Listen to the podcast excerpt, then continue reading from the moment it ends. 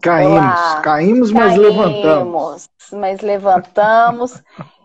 e, voltamos, e nós vamos. Então. Eu, eu não sei o que que o que, que as pessoas ouviram. Eu sei que eu não te ouvi, doutora Helenice. Quando você começou a falar, já caiu tudo. Eu não sei se Márcio escutou alguma coisa, se as não, outras pessoas escutei, no Instagram ouviram.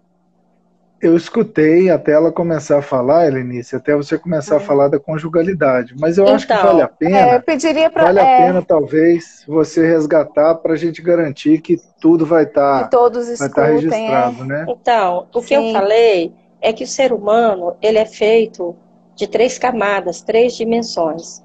A camada espiritual, uhum. se a gente considerar que a, com três círculos, a camada lá né, do final, ela é a camada espiritual, a do meio, a psiquismo, e a mais externa, o físico. É, uhum. E é uma coisa só, não dá para separar, tem que ser uma unidade só. E o amor, ele acontece nas três dimensões, ele perpassa as três dimensões. Então não dá para falar de amor de sexo separado, o sexo separado do amor, porque ele é uma das expressões do amor tá certo? Na dimensão física. Uhum. E por que que eu gostaria de falar desse amor dentro da conjugalidade, da vida a dois? Por quê? Porque é exatamente na conjugalidade que é o, o espaço de formação da pessoa humana. A criança que vem na concepção, o referencial que ela tem para a expressão do amor integral nas três dimensões é a conjugalidade dos pais. É ali que ela vai aprender como ela vai se relacionar em termos amorosos na vida dela e na existência toda. Mas também não é só um espaço de autoformação para a criança que vem, também para o casal, porque o casal ele vem cada um com a sua história com seus valores, com as suas alegrias, mas também com seus sofrimentos, com seus registros. E a tendência, tá certo, é de trazer tudo isso para a vida conjugal quando se casa. E se é, existe um amor, que nós vamos falar aqui, que é o amor abertura, que é a essência do amor, que está aberto ao outro, que dá oportunidade ao outro de ser quem ele é, de valorizar, de motivar ele a ser tudo o que ele é, de querer o bem do outro sem cobrar nada em troca. Simplesmente querer o melhor para o outro, isso vai ser um espaço de transformação para esse casal daqueles registros negativos, das atitudes que, que, que são difíceis. Eles podem se transformar e se tornar tudo aquilo que eles podem ser. Então, cada um vai conseguir ser quem é porque vai ser motivado e amado para ser isso, para construir a vida a dois, que é o nós. Então, quando esse relacionamento ele não é favorável, né, de violência psíquica, física, sexual, também é um lugar destrutivo para a autoformação, configuração dos filhos que vêm numa relação dessa e para o próprio casal porque eles não têm oportunidade de crescer e de evoluir. Então, na dimensão uhum. espiritual, já estou terminando, esse amor, ele dá como abertura para ajudar o outro a se realizar na sua singularidade. Permitir que ele seja tudo o que ele é. E depois passa pelo psiquismo, que é o afeto. É outra expressão desse amor. E nessa área aí, os casais têm muitas dificuldades porque vem aqueles registros de base que a gente construiu na nossa história e eles batem de frente. Toda essa herança transgeracional que vem através dessa herança psíquica dificulta o relacionamento aqui. Então precisa ter muito diálogo e a gente vai falar um pouco disso para a gente não ter tantos problemas nessa área. No amor, abertura, precisa ter essa doação, porque se a pessoa for egocêntrica, ela vai, não vai conseguir ajudar o outro a ser quem ele é. E a terceira dimensão é na área física. É muito importante que os casais, que a vida dois, eles sejam curados nessa área, que eles possam fazer a expressão máxima do amor, a realização nas três dimensões. Porque isso é a base da estruturação do ser humano. Por isso que a gente quer falar do amor por inteiro. Porque só assim a pessoa se sente inteira no seu ser. Não dá para dividir o ser humano. Então o amor tem que ser integral, perpassando as três dimensões. Aí nós vamos falar, através de mostrar casos clínicos depois, de quais são as falhas na expressão desse amor e como esse amor, né, que a gente já tem dentro de nós, que a gente deveria doar de forma gratuita, o que, que acontece conosco para a gente falhar na expressão desse amor. É, e é muito interessante isso que, que você traz, né? Porque é, Vitor Franco fala exatamente isso, que, né, que o, o, amar, né? Quando eu amo o outro, eu o amar é eu conseguir enxergar no outro não só aquilo que ele é, mas o seu dever ser tudo aquilo que ele pode vir a ser, aquilo que ele ainda nem realizou, mas eu já enxergo nesse outro que ele pode realizar. E aí, quando eu amo, eu contribuo para que o outro realize aquilo que ele né, pode ser. Né? E quando eu faço isso, eu estou sendo quem eu sou também, porque faz parte da nossa constituição, né? Essa atitude, essa abertura ao amor, essa abertura ao outro, né? Então, gente, e aí a questão é essa, porque quando a gente vai, né, falando, falar de amor, a gente vê, como a doutora Helenice já trouxe, que existem muitas distorções do amor, né? E a gente percebe isso em músicas, né, filmes, poemas, né? Quantas músicas que falam é, é do, do, de como amar, né, ligando o amar ao sofrimento, que o amor para sofrer, né? Então a gente vai percebendo até mesmo no, né, na, na, na, literatura assim, popular essas distorções.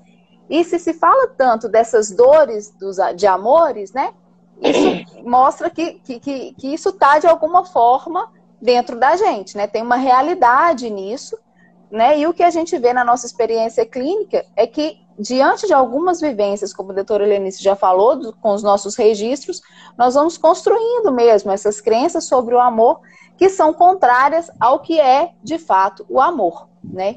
Então, a gente está trazendo essa live de amor e sexo, encontros e desencontros, justamente para a gente mostrar um pouco como que nós trazemos essas distorções que influenciam a nossa experiência com o amor e com o sexo. E uma coisa que eu queria né, tocar logo no início é porque muitas vezes o pensamento que a gente tem é que, que, em geral, assim, é que as nossas experiências negativas com o amor, as nossas decepções, é que vão nos levando às dificuldades nas relações amorosas, né?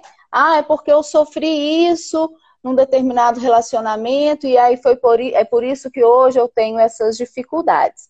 Mas na realidade, o que a gente percebe aqui na nossa experiência é que os nossos sofrimentos, eles já são uma expressão desses conteúdos distorcidos, desses registros que a gente traz, é, que são reforçados por essas experiências que a gente vai tendo, mas as experiências, muitas vezes, elas já estão, já são uma consequência desses, dessas distorções que nós carregamos, né? Então, eu trouxe um caso clínico aqui para ilustrar um pouco isso, e esse caso eu acho interessante porque a paciente ela veio para terapia com outras queixas. Então, assim, a princípio a questão conjugal não era um, um problema para ela, né? Quando eu perguntei sobre relacionamento com o marido, ela falou que era tudo ótimo, que eles se davam muito bem, que o marido dela era uma pessoa muito tranquila, muito boa. E aí ela tinha outras queixas, a gente foi trabalhando em cima né, daquilo que, que o inconsciente dela foi trazendo. Mas a, quando, aqui na nossa terapia, né, na DI, a pessoa traz as queixas, ela traz as questões, mas o trabalho ele vai, vai sendo desenvolvido a partir da interioridade. Então, muitas vezes a pessoa vem com uma queixa e quando a gente vai trabalhando, a gente vai vendo que o problema às vezes é um pouquinho diferente do que aquilo que a pessoa aparentemente pensava ser, né? E no decorrer da terapia, foram surgindo é, muitos conteúdos né, é, nesse sentido, de distorções mesmo a respeito do amor. E a gente chegou numa raiz, no inconsciente dela, de um abuso sexual em que a mulher era é percebida como um objeto descartável. É, num contexto mesmo, era um abuso, era uma pessoa desconhecida que abusava dessa mulher. E diante desse sofrimento, além da visão negativa sobre os homens, essa mulher também separou o sexo do amor. Porque diante do sofrimento, ela decidiu não amar, se fecha aos homens, se fecha ao sexo, se fecha ao amor, como uma tentativa de não sofrer de novo aquilo que ela havia sofrido, né? E essa vivência que foi percebida no inconsciente da paciente era uma, era uma foi uma vivência dela, né? Estava registrado no inconsciente dela, era uma herança psíquica que ela trazia. E ao se dar conta desse conteúdo e dessas decisões no inconsciente dela, aí a paciente começou a perceber dificuldades que ela vivia no relacionamento conjugal, mas que ela não enxergava. E aí ela foi se surpreendendo, porque ela foi falando, mas acontece mesmo, quando, muitas vezes quando o meu marido me procura sexualmente, eu não quero, eu sinto que eu me fecho. Aí eu começo a inventar desculpa para adiar, para falar, para deixar para depois, para ver se ele esquece. Para ver se ele esquece. E eu estou sentindo é isso, porque a minha sensação é como se ele quisesse só sexo, como se eu fosse um objeto descartável para ele, como se ele não, como se aquilo ali não fosse amor. Né? Então você vê uma experiência que nem não foi a própria pessoa que viveu do abuso, né? Mas que ficou ali como uma herança psíquica para ela e que diante disso ela transferiu para o marido que, né, vinha que a procurava de forma carinhosa e isso deixava essa paciente assim sem entender, e a reação dela era meio que nem ver, que nem enxergar como um problema. Como eu falei com vocês, ela não trouxe a questão conjugal como um problema. E aí ela foi percebendo que o marido, diante disso, se fechava, esfriava, tinha alguns momentos que ele ficava mais calado na dele, outros momentos ficava nervoso, parecia que era do nada, mas aí ela foi percebendo que não era do nada, né? E que tinha a ver com esse distanciamento que ia criando entre os dois, né, nessa área física, apesar de em outras áreas, né, eles se darem bem, eles terem, né, tinham um bom relacionamento no geral, mas que essa dificuldade ia afastando o casal. E o que a gente vai percebendo é isso, que às vezes é um afastamento que parece, ah, não, mas eu vou lidando de outro jeito, esse pedaço aqui não é legal não, mas eu vou fazendo outras coisas para compensar. E a gente vê que isso a longo prazo né, pode trazendo outras consequências, não só para a vida do casal, né, mas para a vida também dos filhos. É, inclusive, eu queria aproveitar, Matilde, se você me permite, porque tem uma pergunta aqui que vai nessa direção, claro. e a gente começar a interagir com o pessoal que está que tá conversando conosco aqui na live. Eu hum. acho muito importante resgatar, diante do seu caso, a colocação que Helenice faz dessa integralidade do ser humano nas suas três dimensões, né? Quer dizer, é, o natural é que as coisas fluam nas três dimensões. Então, uhum. qualquer tipo de qualquer tipo de segmentação ou de separação desses elementos é antinatural, é, não é o que é uhum. é para ser. E nesse sentido, tanto faz a direção. Quer dizer, se você tem uma expressão é, muito espiritual do amor, mas não consegue de alguma forma transpor isso para a dimensão física, isso é problema. Uhum. Se você tem uma expressão puramente física, mas não consegue transportar isso para a psique e para a dimensão espiritual, isso é problema. Também é então não é problema. é ficar selecionando, não é ficar selecionando uhum. o que uhum. seja o problema. O que nós somos na nossa integralidade é algo que pertence a uma potência, uma expressão natural do que nós somos.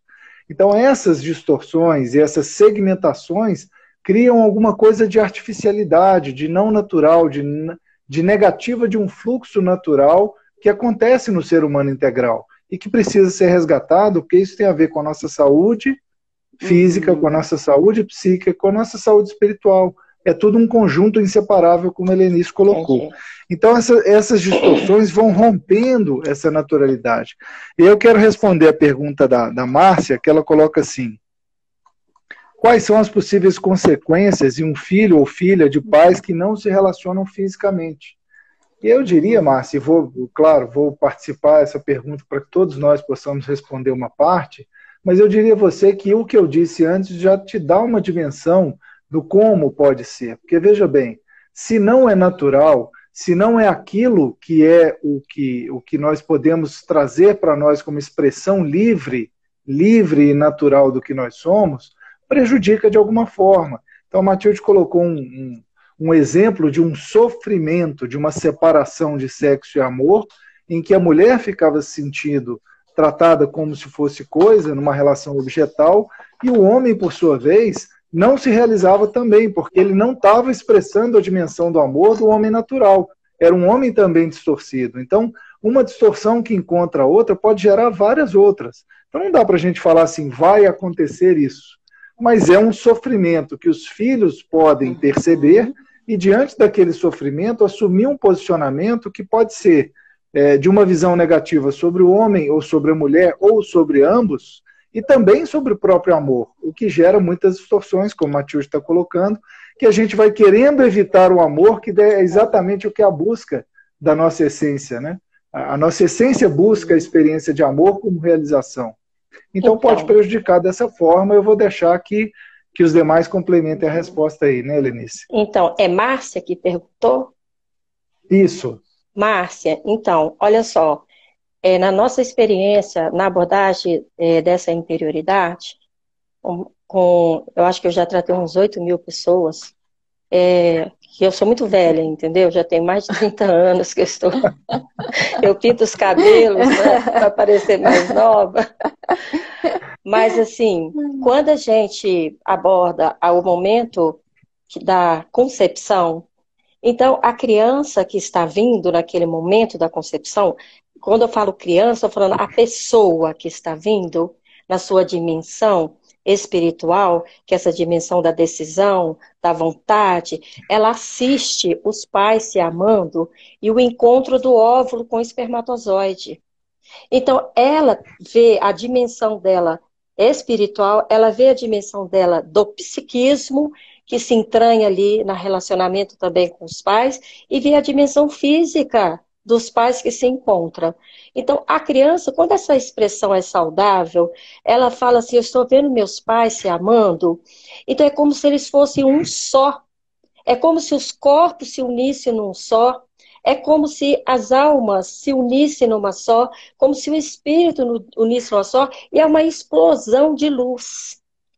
E, e nesse momento, essa explosão do amor que aparece como luz, ela se irradia para toda a família, ela se irradia para os filhos. Então, a vida, a sexualidade, a vida sexual do casal na conjugalidade não é coisa que interessa só a eles.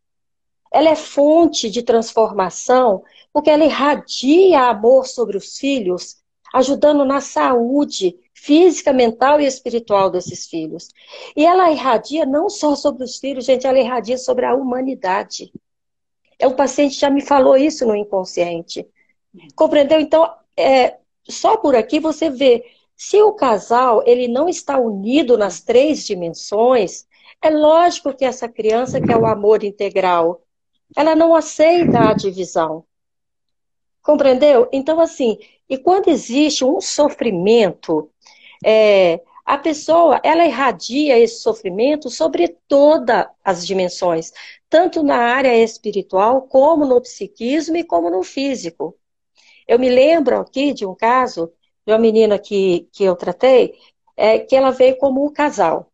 Então, ela veio cheia de queixas com o marido que o marido, marido não ajuda, que ela que tem que tomar conta de tudo, ela que tem que tomar conta dos filhos, que ele não faz nada em casa, que ele não sabe aonde está nem as cuecas dele, eu que tenho que fazer. Ela começou, eu, eu, eu, eu, eu não aguento mais, ele é um ausente, e começou a reclamar. E aí, enquanto ela reclamava, ele passava a mão no cabelo dela, ela fazia assim. Ele passava a mão no ombro dela, ela fazia assim. Compreendeu o fechamento dessa pessoa? E ele tentava pôr a mão na mão dela, ela fazia assim, ó. Dava choque ele encostar nela. E aí, depois que ela terminou de falar tudo, falei assim: agora vamos escutar o seu marido? Uhum. Fala assim: o que, que você tem que falar dela? Nada não, doutora. Eu, eu amo muito essa minha mulher, sabe? Então eu fico assim, mais caladinho, para ela não ficar mais nervosa.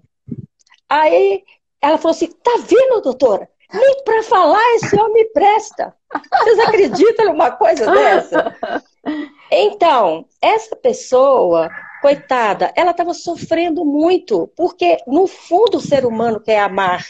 Só que ela estava toda fechada nela mesma. E quando ela veio para a terapia, o que, qual foi a raiz do sofrimento? Ela, com seis anos de idade, abusada pelo avô.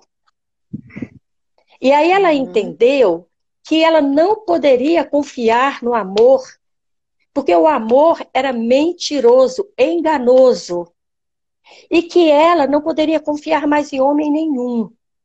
Então ela teria que ser dura, muito dura, para poder não sofrer e para poder mandar nos homens, para ela ser grande e o homem ficar bem pequeno. Então, isso aqui já é a distorção na dimensão do amor espiritual. Porque ela deveria se doar, ela deveria querer o bem, fazer o bem. E ela fechou no seu egocentrismo, em si mesmo, e ela é incapaz agora de dar o amor para o outro e até de receber. Ela não reconhece o amor, tanto é que ela fazia assim. Uhum. Compreendeu? E, e foi passando pelo psiquismo, lógico. Porque toda essa vivência impedia ela de expressar o afeto e de aceitar o afeto.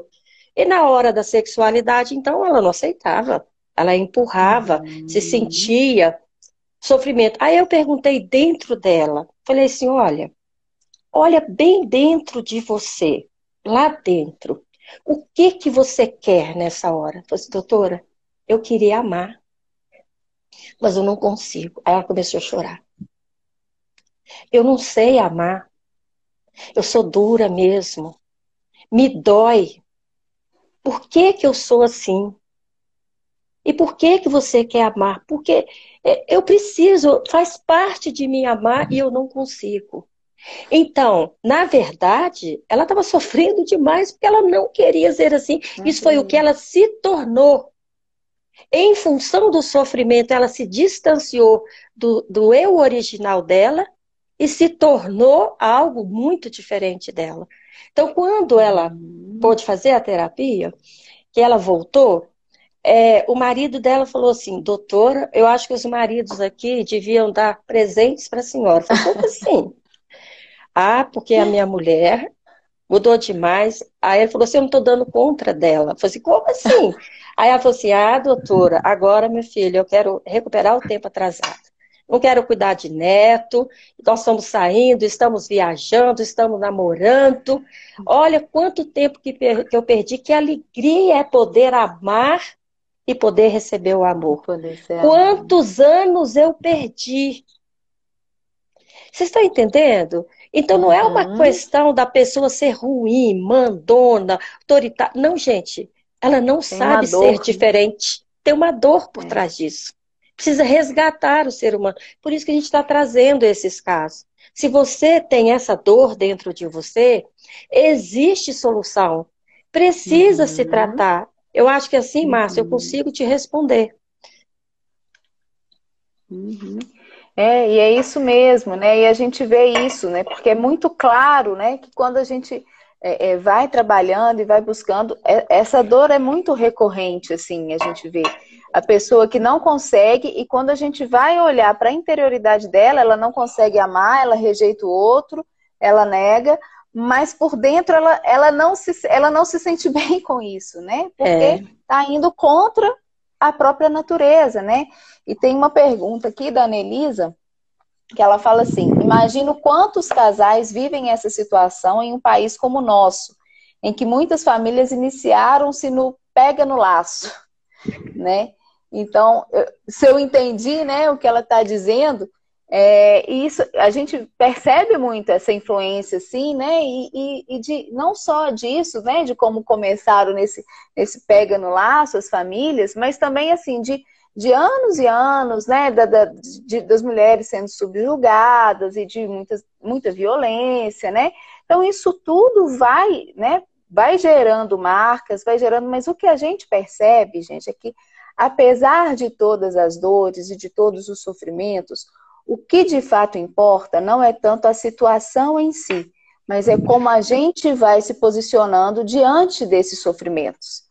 Né? Então a gente vê aqui na terapia também situações que às vezes assim aparentemente são sofrimentos terríveis, mas que a pessoa consegue diante daquilo ali é, é, olhar além do sofrimento e apesar das situações sofridas que ela viveu, tomar uma decisão diferente, falar não, eu não isso. vou repetir isso, é. eu não quero viver assim, porque eu não sou isso, eu quero viver diferente, eu decido diferente. E por outro lado, situações que às vezes são simples, são coisas pequenas, mas que a pessoa se apega àquele negativo, se apega àquela mágoa se, e decide que não vai abrir mão, que não vai perdoar, que não vai amar. Então não é tanto a situação em si, mas é o que, que a gente vai fazendo, né? E aí tem uma outra, é, agora é pergunta mesmo, que eu vou fazer aqui e jogar para vocês dois, que já está dentro do que a gente está falando, né? Mas é, eu acho que é da própria, não sei se é a mesma Márcia, mas uma da Márcia. Essa vivência desse casal pode acarretar um relacionamento nos mesmos moldes para a criança? Quero dizer, inconscientemente, ela pode vir a buscar um relacionamento nos mesmos moldes? E a Daisy, que pergunta é parecida, vou jogar as duas perguntas. E quando existe um relacionamento ruim dos pais? Né? Então, eu começo respondendo dentro disso que eu trouxe né? Não é uma coisa, gente, que é determinada. Ah, se o relacionamento dos pais é ruim, consequentemente vai acontecer isso, porque nós não somos determinados, nós somos livres para, diante das circunstâncias mais difíceis, decidir por algo bom, melhor, decidir por amar. Porém, o que a gente vê é que pode influenciar, sim. Uma influência pode, né, pode acarretar Existem muitas pessoas que acabam repetindo mesmo, é muito comum que se repita os padrões né, do, do relacionamento dos pais, né, nos relacionamentos, mas eu queria pedir para a Márcia e Helenice aí é, colaborarem também com essa resposta. Bom, eu vou, eu vou entrar sim, porque a questão aqui, eu tô, tô cheio de perguntas aqui, tá? Então também temos que responder senhora, o pessoal então que está nos perguntando. É. Mas eu quero, eu quero colocar aqui é, uma observação, o doutor Eunides né, tá, tá participando aí da live também, né, Eunides, e, e chama atenção é, de uma coisa que é importante, porque coincidentemente, os casos que vocês trouxeram, de alguma forma, estavam colocando é. a realidade é, do abuso sexual, seja na, na transmissão psíquica de uma herança, seja numa vivência da própria pessoa. Mas, gente, essas distorções elas podem surgir em diversos elementos que são diversos importantes, contextos. como a gente já discutiu em outros, em outros momentos, quer dizer, que a relação de duas pessoas ela envolve uma série de elementos, né? Então tem essa questão da liberdade, tem a questão da pessoa poder se expressar, de ser quem ela é, tem a questão da confiança e das quebras de confiança. Então não é só nas experiências traumáticas, mas em tudo aquilo que uhum. fere tudo aquilo que fere, o que é essencial, o que faz é, correlação com essa expressão adequada da dimensão mais profunda do ser humano, que é essa dimensão espiritual, que, como Helenice colocou, reflete na dimensão psíquica e reflete na, na dimensão física, pode trazer, trazer prejuízos, porque como a pessoa vai se apropriar daquilo, está dentro dessa, desse posicionamento que é livre, mas os referenciais, como Helenice já colocou, essa triangulação de pai, mãe e filho, né, esse referencial dos pais para os filhos, é muito importante, é muito influenciador. Então é importante que a gente se trabalhe como pessoa, que a gente trabalhe a nossa afetividade, que a gente trabalhe a condição de diálogo. Gente, quando a gente fala de diálogo, nós não estamos falando de conversa só.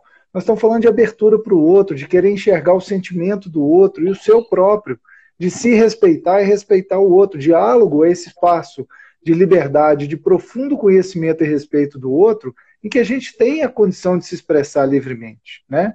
Então, é, é fazendo essa observação que o Nides nos ajudou a colocar, para todo mundo entender, que não está só ligado a essas expressões traumáticas. Então, eu queria dizer aqui, responder uma delas, depois eu vou passar para você, Leni, se você quer falar agora. Não, eu só queria completar aí, porque, é, como nós falamos que a conjugalidade é o espaço de autoformação, do ser humano, desse, dessa pessoa que surge, é, é lógico que a criança vai se impactar com o relacionamento que ela está vendo entre os pais. E existe, dá certo? Ela, tem, ela é livre para ela fazer outra escolha, mas existe as identificações. A menina se identificando com a forma Sim. da mãe agir, o menino se identificando com a forma do pai reagir, com a expressão, e, e sem ele perceber, ele reproduz. Como, por exemplo, um paciente que eu me lembro aqui, que ele, assim, com ódio do pai, falando assim: meu pai foi péssimo pai. Ele, ele traía minha mãe, e começou a falar, ele maltratava, ele era ausente dentro de casa e começou a falar. Então, eu não, eu não tenho uma boa relação com meu pai. Quase não o vejo e não faço questão de ver. E aí ele foi falando da vida dele, né?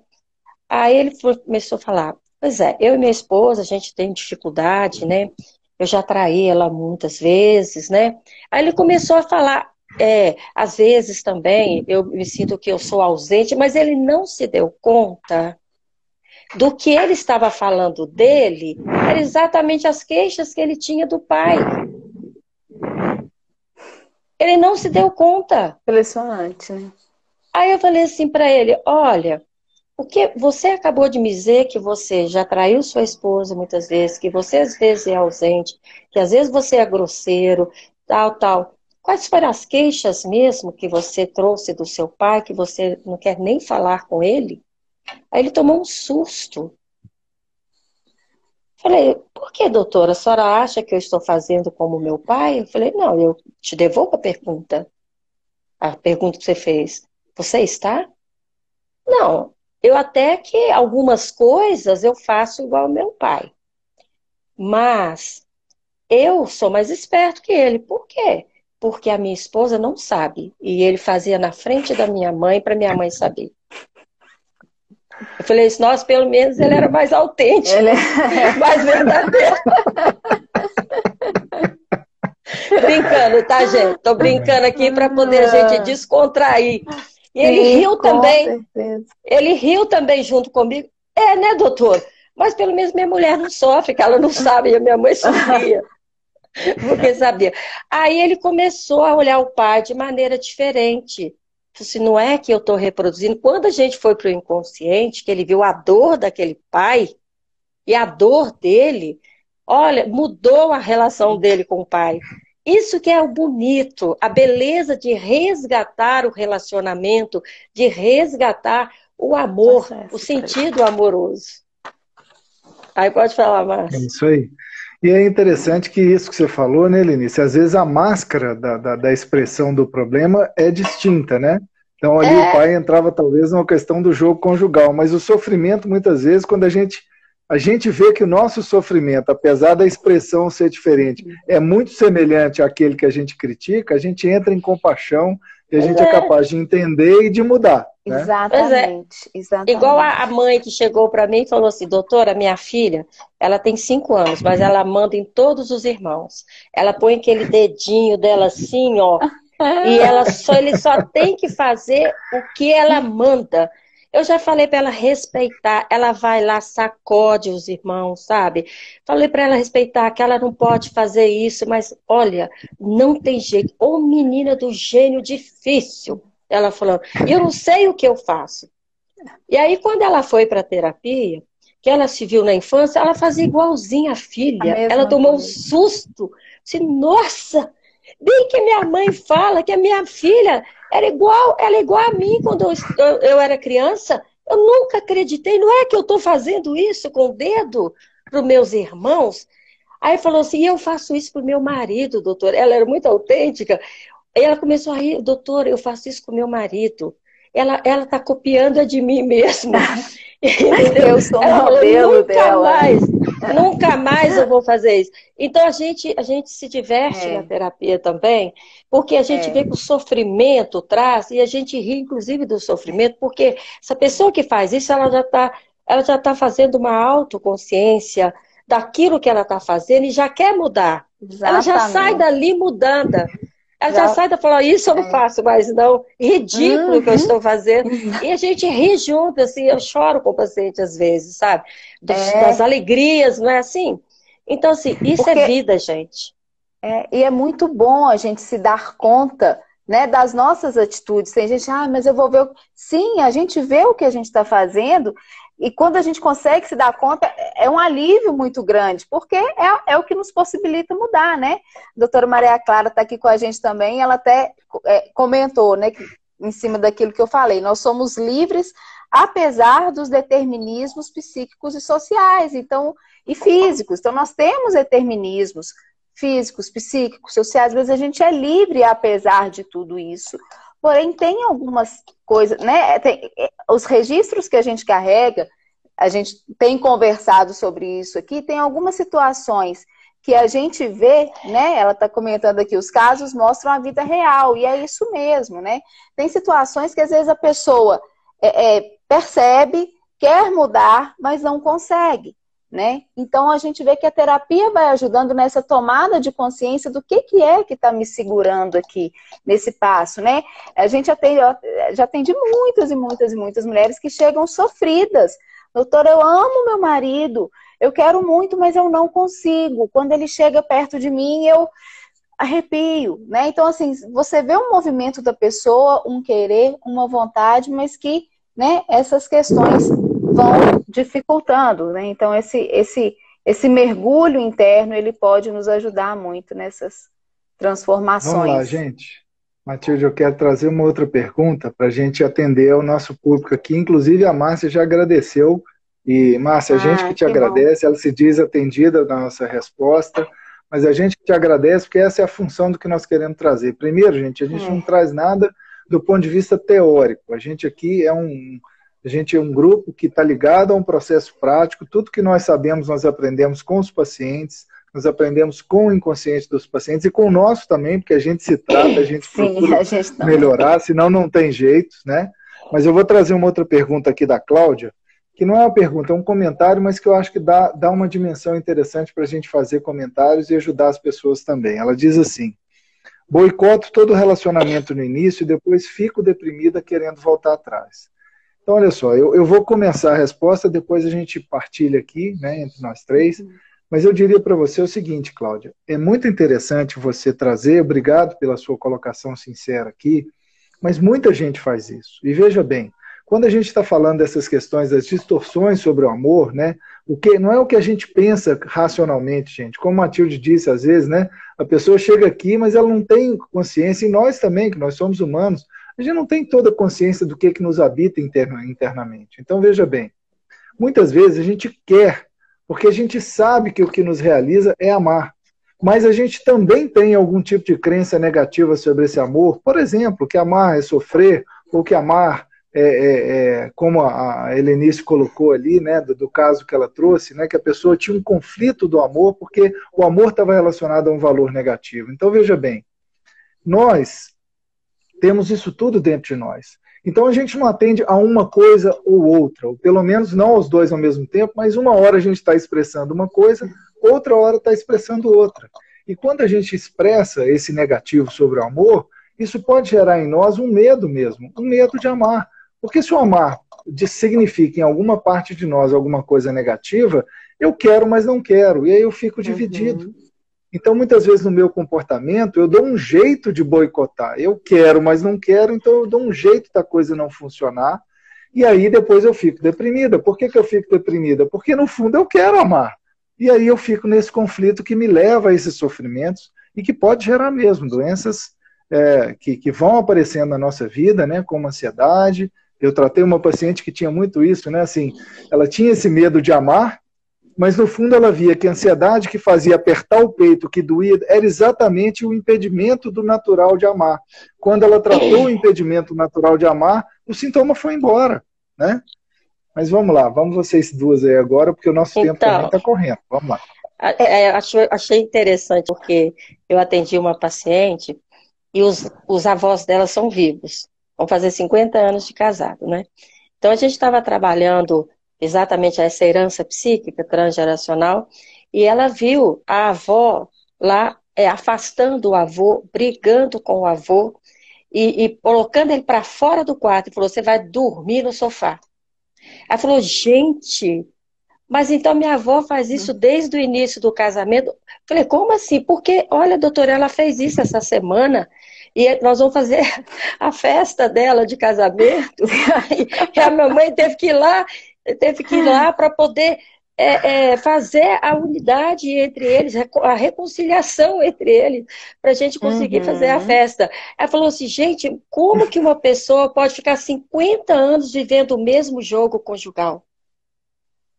É aqui, aquilo que a gente fala. A pessoa sabe a ferida que está dentro do outro e ela é. vai lá e é. aperta aquela ferida.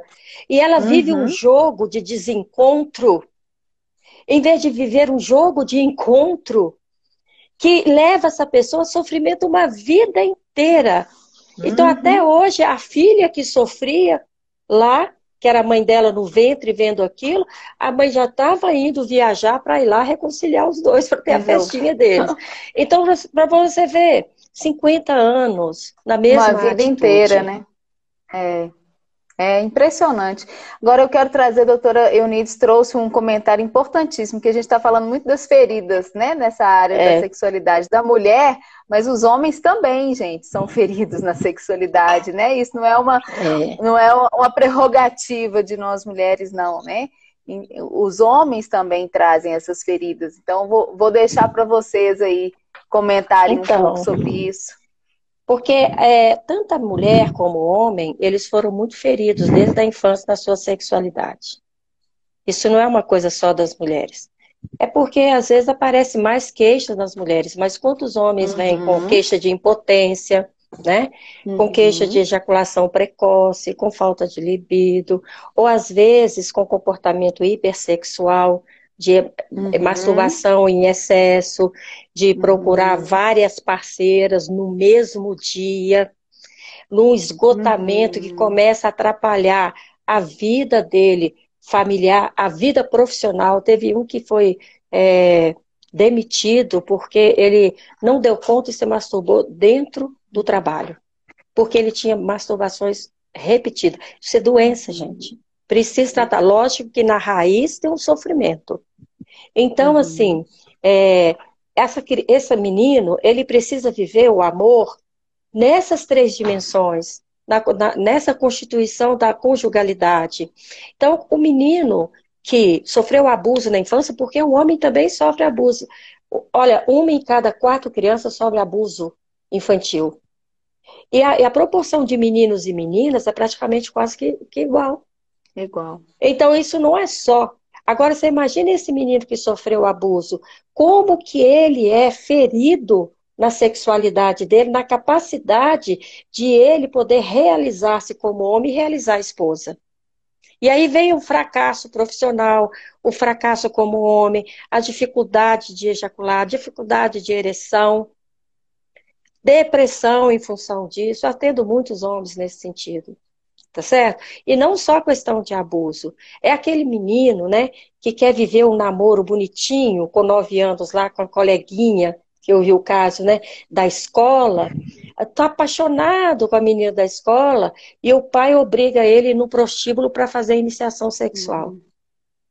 E aí ele fala assim, mas eu queria viver o amor com aquela menininha, uhum. e agora eu me sinto sujo, eu não consigo uhum. viver um amor verdadeiro.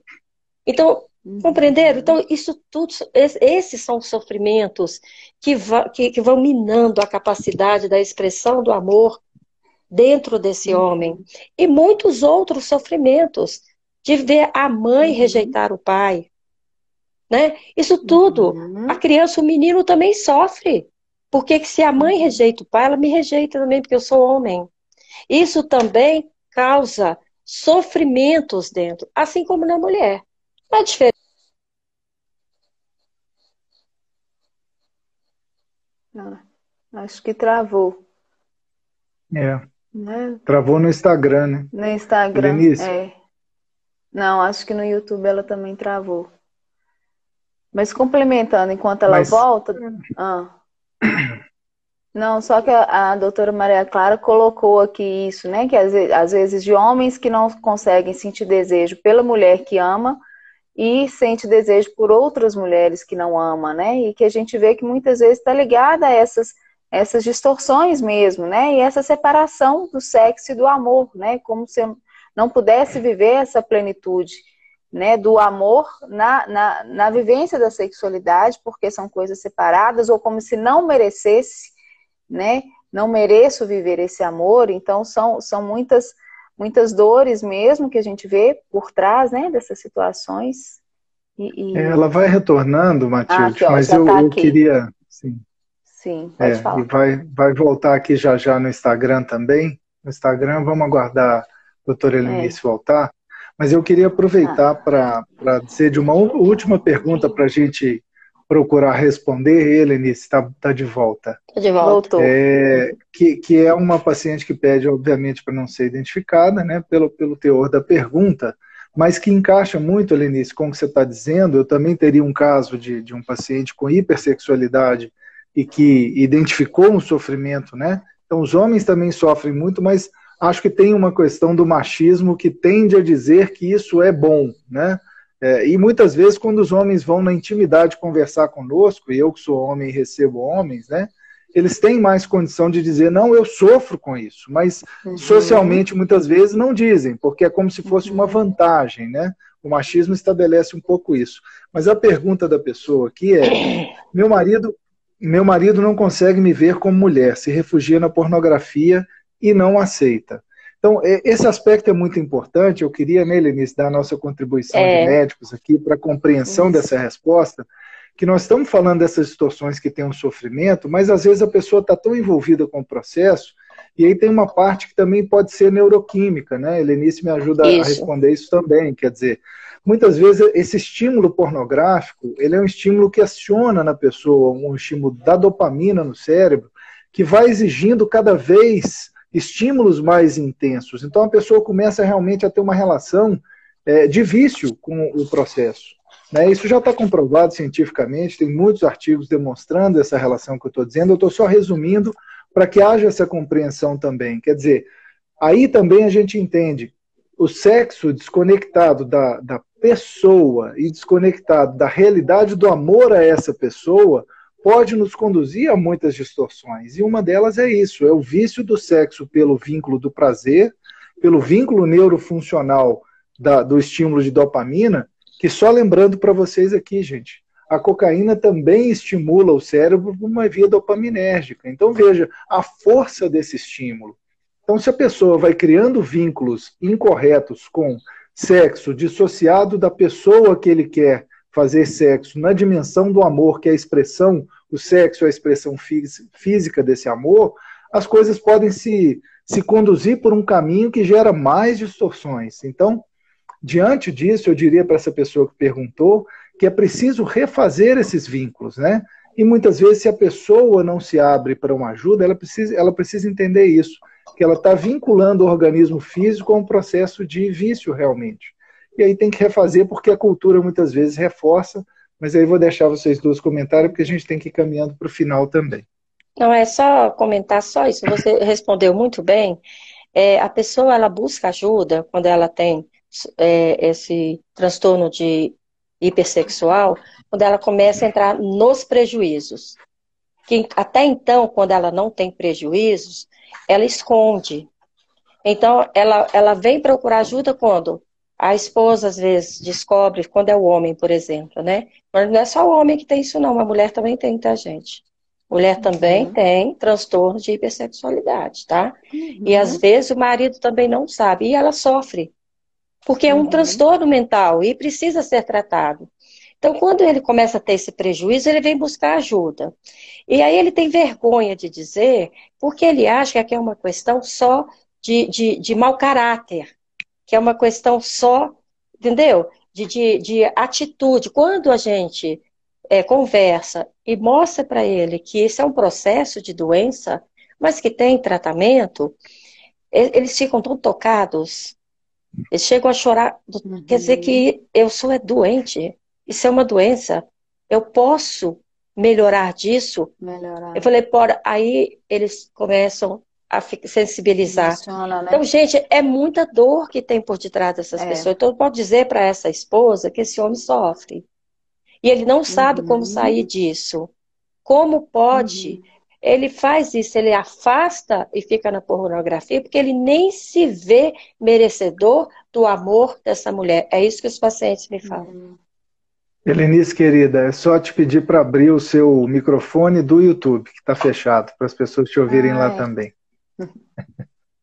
Desculpa, a gente não viu Pronto. antes.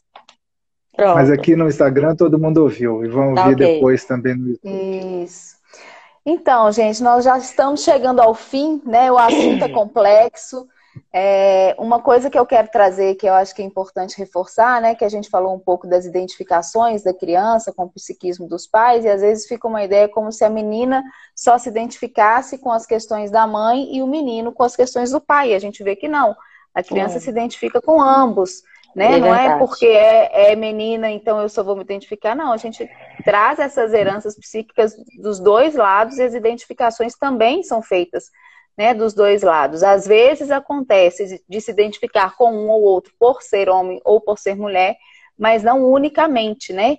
Mas o que eu queria trazer assim como mensagem, né, para de toda essa nossa conversa, né, e que a doutora Maria Clara colocou ali, que é uma mensagem da doutora Renate, que ela sempre falava, né, que, que vale a pena amar, né, e que vale a pena o esforço de amar, porque a gente vê que os frutos realmente são muito bons e são muito bons para todos, né?